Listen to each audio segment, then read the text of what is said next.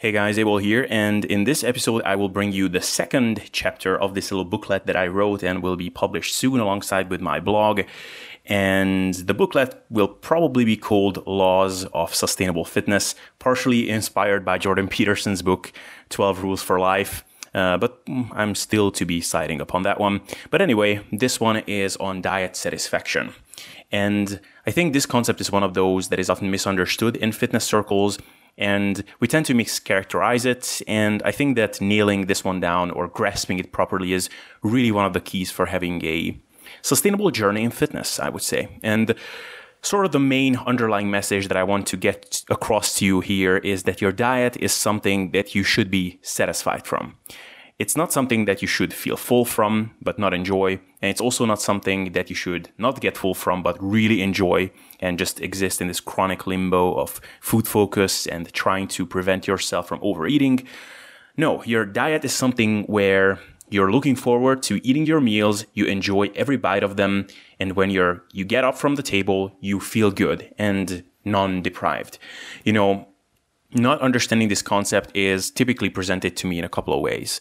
Um, one of the more common things that I hear from people who come to me with issues related to overeating, compulsive eating, or binging is that, yeah, I know I should be eating for physiological reasons as opposed to emotional reasons, but I always slide back. And, you know, within these same conversations, the concept of food is fuel or I should be eating for fuel also comes up. Um, now, going forward, what I also see with these guys is that they are trying to sort out their relationship with food and they make these big sort of mental commitments. And one of them is that they will only eat when they really are hungry. And the other one is that they will put together these really bland meals. And then at one point they break and then they start putting together these super tasty meals and the time spending preparing meals gets longer and longer and either they will still try to walk this tightrope for a while or they will already kind of throw in the towel saying that okay i failed my plan already so screw this and they start binging again. And then at the complete opposite end of course we will have the hardcore if it fits your macros people who are just trying to show a middle finger to the clean eating sort of dogmas out there and they start putting together the most palatable foods uh, with the least amount of calories, and every meal basically turns into a race of how special of a culinary experience they can construct out of poverty macros, basically. And I do think that there's a balance to hit. So, um, so yeah, let's talk about this. And maybe uh, let's talk for a second about the concept of food is fuel and that you should never do anything for the pure enjoyment of the food and all things should always be about the physiological needs. You know, in general, it's undeniable that on the whole, there should be a balance between physiological needs and what you're providing to your body. And I don't need to tell you that on the whole, an imbalance between these two is what creates problems with weight management in our society, like obesity, epidemic, and the like. In a hypothetical scenario, when someone is always in tune with what his or her body needs in terms of calories, protein, and fat, this harmony would yield a healthy, lean body. And then the more we are prioritizing psychological needs to the expense of physiological needs, the greater the imbalance becomes. Now, when it comes to the sustainability aspect of things, we need to be mindful of the fact that making our fitness endeavors sustainable, we don't just need to concern ourselves with physiological optimality, but also with realities of life. So, eating the amount of calories, protein, and fat that is needed to run your body for your waking hours, enable you to reproduce and not be malnourished is physiological optimality.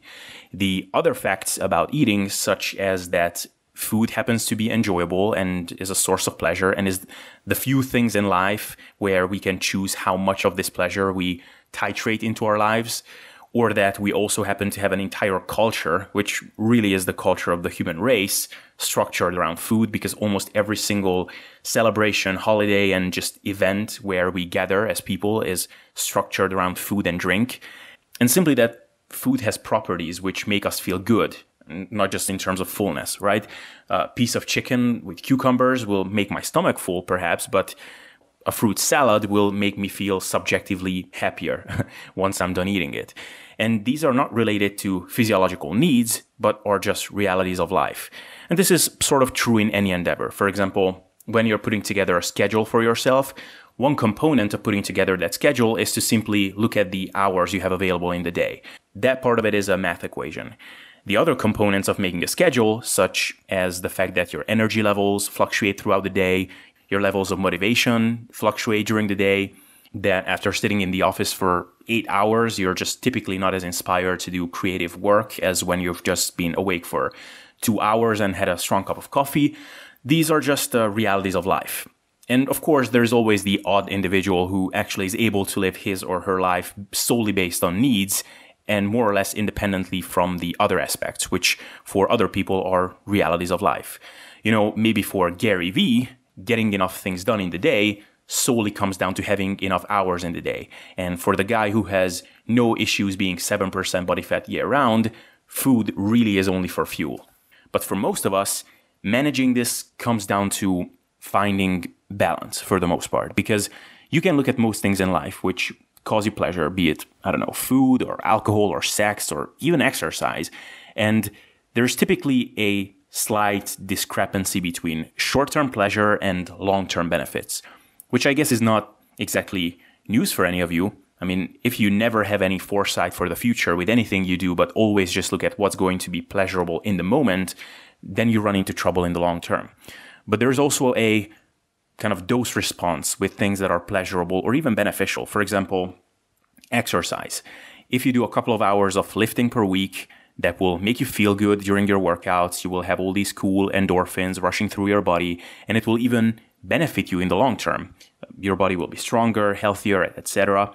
But if you do way too much of it, you're just going to get overtrained or get injured. Sex, another example. It's obviously pleasurable, and if you do it regularly, you will even be healthier.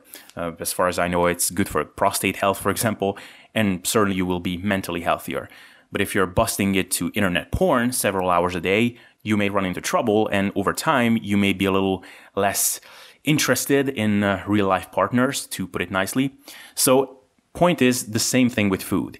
If you have meals and you eat a good, nutritious, healthy diet that you enjoy and make you feel good, that will A, be obviously enjoyable, B, it will actually help you to sustain your healthy diet in the long term. Now, if you venture too far into trying to make your diet extremely enjoyable, then over time the power of hyperpalatable foods may trap you and you may have a really hard time controlling your calorie intake, and we all know where that leads. So there is a dose response relationship here too. Now, the question then, of course, is how much should we enjoy our diets? And to finally get to the point, the key missing piece here is diet satisfaction, which is different from satiety because you can be satiated from a meal but still feel deprived once you're done with eating. Example again being plain salad with chicken. It's also different from food enjoyment because you can enjoy a meal a lot, but you can still feel deprived after finishing it. Example being a small cup of ice cream. And of course, an added component here, which I should add, is the ability for your diet and your meals to help you get to your goals because you may be able to eat enough ice cream so that you can actually get satiated, which then would tick both the satiety and the enjoyment components. But then, of course, it racks up so many calories that it would make it really difficult for you to adhere to your caloric needs and progress towards your goals. So, to me, that's what diet satisfaction is. And when we're able to nail this down, the end result is actually pretty simple. And that is, we're able to eat foods that we like and we're also able to eat as much of it as we want, leave the table feeling satisfied, not spending the majority of our waking hours thinking about when the next meal will be, and still be able to progress towards our body composition goals. Now, for some of you listening, this might be harder than for other people because unfortunately, the byproduct of our modern food environment is that the foods we like simply don't make this possible. It's easier to do this if you developed an appreciation for foods with decent energy density and nutritional content. And the good news is, is that you absolutely do have control over this and you can essentially make yourself like and enjoy a healthy diet. But this is actually the topic of the next part of this series where I'll be talking about taking care of your food preferences. But for now, just understand that food is not just for fuel, it is also for enjoyment, and there's absolutely nothing wrong with that as long as we are able to strike a balance. And for the most part, your meals should not only make you full, but should also make you satisfied. Alright, guys, I hope you enjoyed this episode. If you did, please leave a comment and subscribe if you watch this on YouTube. If you listen to this on iTunes, please leave a rating to help this stuff grow. SoundCloud and Podbean, you can just follow me to be notified on future episodes. And to be a contributing member of this podcast, join the Sustainable Self Development Facebook group where you can drop ideas about future podcasts. I very often ask my listeners for tips and advice on who to get on next.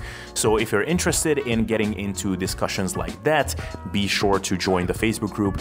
And if you don't want to go through the searching process, just click one of those links in the show notes slash video description. It is all there. All right, thanks for hanging around up until now, and see you next time.